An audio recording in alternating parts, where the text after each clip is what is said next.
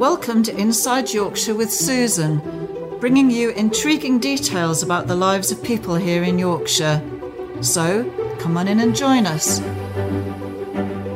Hello, this is Susan, Inside Yorkshire, and I'm sitting here with Ben Dave, who is a marathon runner extraordinaire. Hi there, Ben. Hello. Ben's just returned this weekend on Saturday, wasn't it? Yeah. From running, circumnavigating basically York, Yorkshire, haven't you? All the Mm-hmm. Way round. You started off on Yorkshire Day Yeah, that's right. and arrived back on the what date was it? The 18th, it was, 18th, so 18 days. So it's almost fif- 500 miles. In fact, I think I read from some of the detours that you had to do at different times that you've probably done slightly over 500. Yeah, it was just shy. The count, official sort of last count was 495.6. So I kind of wish I'd have found another four miles from somewhere. No, it must have been quite a task that really. yeah, it was a it was a definite challenge. Yeah. In fact, you're looking remarkably fit considering I thought you might be down on your knees by now. right, can you give me a little bit of the background then? How long have you actually been running? How long have you been a keen runner? Um, not that long really in the grand scheme of things. About maybe three or four years. Um, I'm trying to remember. What, I think 2016 I did the London Marathon. That was my first sort of proper run, if you like. Um, and then I sort of went away from it again, and then came back. Sort of thought 2017, and uh, that's when I started taking it a bit more seriously and did done eight marathons now. So then this was like I wanted to do something a little bit bigger and a little bit more of a challenge than a marathon. and that's uh, yeah, that's where the idea came from initially. So you went from doing maybe several marathons in the year to all of a sudden doing basically almost a marathon a day, wasn't it? Yeah, it was actually the the plan was originally to run a marathon a day. Um, I mean, which which actually isn't as much as a challenge as it might initially sound. So when you're running a marathon, like a road marathon race, obviously the you you well, it's a race, so you, you're trying to get on as quickly as possible. Whereas all I, I I wanted to do was cover that amount of distance in a day, and I had nothing else to do. So you know, it was kind of like take your foot off the gas a little bit and just sort of cruise around. So I knew it was certainly achievable from looking at what other people have done, like sort of big ultra runs. Um, but didn't really we didn't really work out like that. So some some days were longer. I think my longest day was about thirty seven miles, and my shortest day was the penultimate day, which just ended up being thirteen miles because I put an extra mileage in the day before. So. Right, and the um, the actual terrain, I think, must have been a bit of a killer because it can't have been flat all the way. No, I mean that. To be honest, was the thing that I probably underestimated the re- most. It was the variety of the terrains. So there's, I went through the dales and down through the Peak District. So the elevation was something like forty thousand feet worth of elevation, which is, I mean, Everest is twenty eight thousand feet. So there's a lot of hills. Um, but the difficult thing was just the sheer variety of the terrain. So I was trying to stick to the border as close as possible all the way around. So obviously there's not always paths and roads that run along the border. So when we got up into the dales, uh, it was a case of just following the border fences, and they just run as a crow flies, you know, across gorges and through bogs and uh, across, across sort of marshland and stuff like that. So it was, it's not a sort of natural way to travel. You know, you wouldn't. Sure. You, you, it was it was it was a bit unusual in that respect. So yeah, those days were really really tricky, really tricky. And were you running? I mean, I know you've had a lot of people join you through the run and running sections with you. Were there sections when you were completely on your own, or have you always had someone with you? Um, I'd say it was probably about a 50-50 split. Um, and obviously the, the really tricky bits were the, the bits where no one had turned up to run with me. So the most difficult day was um, Tan Hill to I wondered, yes. Yeah. So Tan Hill, if, if you've not heard of it, is the highest pub in, in, in England, and Whernside is the tallest mountain in Yorkshire. Um, and that was the first day where I didn't have any sort of paths to follow or anything. Uh, so we set off out the pub, ran about 200 metres up the road to the border fence, and then turned left and just followed that. And it just kept going and going and going. And after a couple of miles, I sort of came across my first bog, and then you sort of quickly learn about the different grasses and the different reeds and where you can put your feet and where you can't.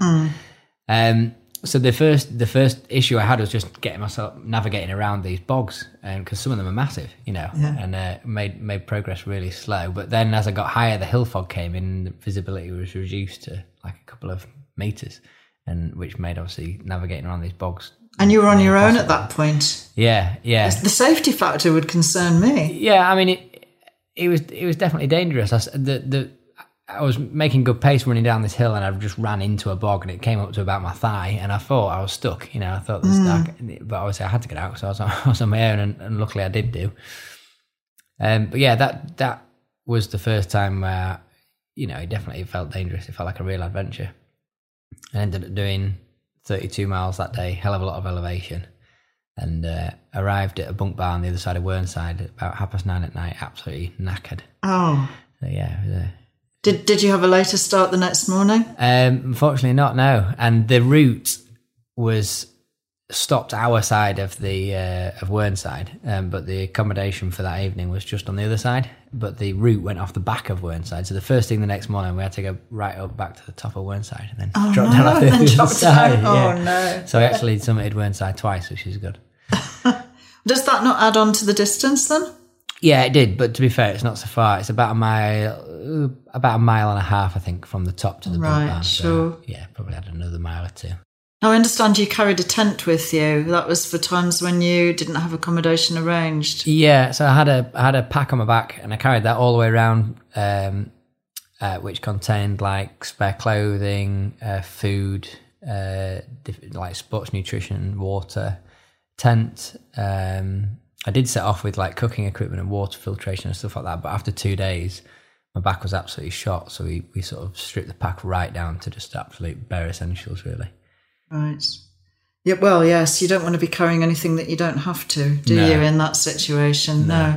And I imagine, I mean, I did did um, read that you'd lost weight, but Hmm. not as much as I would have expected you to lose, considering the distance you've run. You must have had to Yeah. eat eat quite a lot just to keep yourself going. I was an, eating a, an incredible amount of food. Yeah, my, I wore a running watch which told me I was burning about 5,000 calories. That's just through the running. So just my body keeping itself alive the rest of the time. I was probably doing about six 6,000 calories a day. So I was getting up and eating like a full fry up most mornings. Um, and then we were stopping at pubs. I was having like a full burger and chips and two pints of full fat Coke and then a big sort of hearty meal on an evening.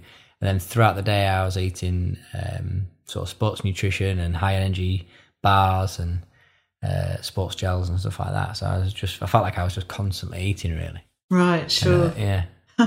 Now, you ran um, in aid of the charity CALM, Campaign Against Living Miserably, isn't Mm-hmm. That's it? Is right, that what yeah. it stands for? Yeah. Yes, mental health charity. Do you want to tell me why you chose that particular one? Yeah, so uh, at the end of 2016, I went through uh, a sort of period of depression, call it like a bit of a wobble. And having come out the other side of that, really, this is kind of an opportunity for me to hold my hands up and say, like, I've been through this, and it, it's not something to be ashamed of, and hopefully to encourage other um, people to sort of ask for help, really. Because I always, I always felt at the time just it was just incredibly lonely and isolating and I kind of felt like I was the only one that was going through it and I wanted to do something to you know sort of publicly say that I'd been through it because I kind of knew it'd help other people but I didn't want to just post something on my own Facebook or whatever it mm. needed to I didn't want it to look like I was attention seeking or what have you. So this just seemed like the perfect opportunity and the right platform to do it on and uh, yeah we've raised loads of money and started a lot of mm. conversations so it's good. Yes, no, that is, that's really good. I think you'd be surprised at how many people have had problems in their mm. lives. And until somebody's open and says, they, I've had friends, because I went through a hiccup at one point um, after my father died. And I had a friend who I had no idea had actually suffered years previously, not told me. no And it's only when you open up yourself that you realize that probably, I don't know what the statistics are, but a lot more people have trouble than own up to it. yeah absolutely And I think the more of us who can be open about it, the less of a social stigma it is. yeah It's not an embarrassment. In fact, sometimes it makes you stronger. Yeah. You know yourself better afterwards, Absolutely. don't you? Yeah, yeah, yeah. no, that's great. Now, how much to date have you actually raised for Calm? Um, just over twenty four thousand pounds so far. Right. Yeah, which I'm absolutely over the moon with. I was the original goal was 10,000, then we put it up to 15, then 20, and then uh, I think we hit 20,000 pounds with a couple of days to go. So I put it up to 25. So we're very nearly. So there, you've been put, Yeah, yeah. actually watching it's been increasing, Yeah. but that's the way, isn't it? Absolutely, Really? yeah, Yes. yeah, Yes. Now, what when you decided you were going to do this? What procedure? What did you do? Did you contact the charity, or were you sponsored initially by anyone? Um, there, there was there was so much work actually. I couldn't believe how quickly it it, it, escalated. So, um, I reached out to Welcome to Yorkshire first because I really wanted some help with the press, and they obviously seemed like a perfect sort of place to start. And they were massively helpful, helped me with PR and uh, the event side of things. And then I started speaking to um, Up and Running, which is like a running retailer. They've got shops all over the UK, and met a chap called Jonathan there, who's become a real close friend. And he's he was just amazing. Introduced me to all the different brands, sorted me out with my equipment that I needed, and um, just sort of mentored me through the process. To be honest. Uh, then I started speaking to digital agencies to get the website sorted, and there was tracking companies to sort the tracking. There was just it, there was just so much work involved. You know, I thought it was going to be nice and easy. you just thought all you'd have to do was do the running. Yeah, that's it. Yeah, No, it's um, I'm sure a phenomenal thing to to organise, and it's been it's received a lot of publicity, hasn't it? yeah, yeah, yeah. I've been quite blown away by that. Really, it's, it's been it's been good. Um, I know on Saturday um, the number of people that turned out. Um, Yeah. I, I saw on the uh, on the news. Obviously, it was televised, Yeah, and you had a really good following. A lot Yeah. of people running with you. yeah. You're saying that Tan, going over Tan Hill and down there was a bit of an issue because of the terrain and the bogs. Mm-hmm. Um, any particular part? I think you said Humber Bridge was going over the Humber Bridge. You enjoyed? yeah, that was amazing. The um, I got ch- chatting to a guy online called Lucas, who's the race director for the Hull Marathon, and he sort of dropped me a message just to congratulate what I was doing, and we got chatting, and I said, look, I'd really like to put a bit, bit of an event together for the Humber Bridge crossing because um, obviously it's a bit of an I was a bit of an iconic moment. So he sent a few messages out and, and posted on local running groups and stuff like that, and we ended up having about seventy people turn up to run with me. It was absolutely amazing, real sort of highlight moment for me. And then so we ran over the bridge, which is is long. It's about a mile and a half from one side to the other.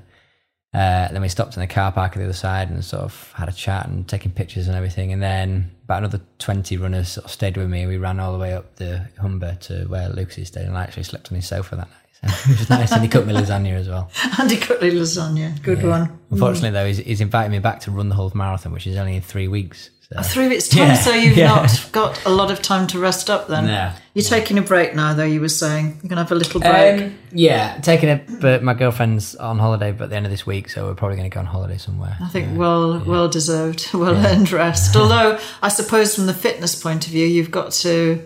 You, you still, you'll still be running. Yeah, I've been. I, I, I had a Sunday off, and then I went back out yesterday, um, which was amazing because I'd, I hadn't ran for about two months without having the pack on. Um, so I felt like Sonic the Hedgehog. I was just flying out the door, and uh, yeah, By comparison, I'm sure. Yeah, yeah. Now, the accommodation on the way through, you obviously had your tent for when there was nothing set up. Was that did, did people just donate and and just let you stay, or did you have to pay for that as you went through? a bit of a mixed bag to be honest. So we had uh, a handful of people that were following the the, the whole thing online, uh, reached out and offered free accommodation, which was amazing. Um, and then I paid for some B and Bs when the when the going was getting tough, and I didn't, You didn't want to sleep in the tent. Yeah, yeah, yeah. So a real mixed bag. Right. Now then, the, the next thing. Well, obviously you've got the Hull marathon to do, but what else? I understand that you um, that you're really up for challenges now. Yeah, I don't know. What, I don't know what will be next, to be honest. Um, But the, the- yeah, I'll definitely do do something.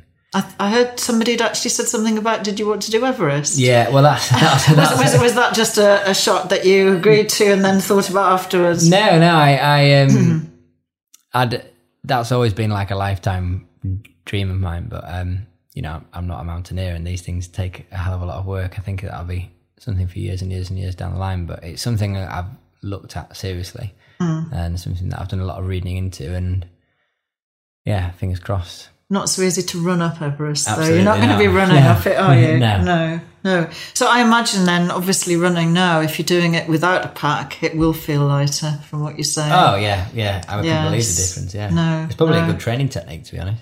Well, yes, I suppose so. But don't they do that in the army? Don't Yeah, they? They've yeah, got those yeah. huge packs for Yeah. that, definitely. Yeah, yeah.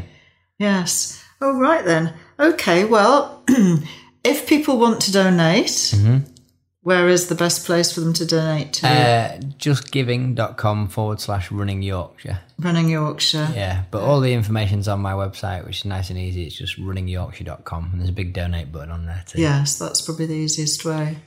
And um, I would think it's uh, well. I would be very surprised if you don't make your twenty-five thousand. We're very close. Very close now. Well, okay, Ben. Well, thank you very much. That's been great. It's been uh, lovely talking to you. Nothing else that you want to actually bring up? No, I think I'm happy. That's that's it. Good. Okay. Well, this is Susan signing out from Inside Yorkshire. Thank you. If you've enjoyed listening to this episode or any of the previous episodes that we've published, it would be great if you could leave us a review and give us some feedback, please. Also, if you know anyone who you feel would be um, good to interview, have an interesting story to tell inside Yorkshire, then um, please get in touch with me, Susan at insideyorkshire.co.uk. That would be great. Thank you.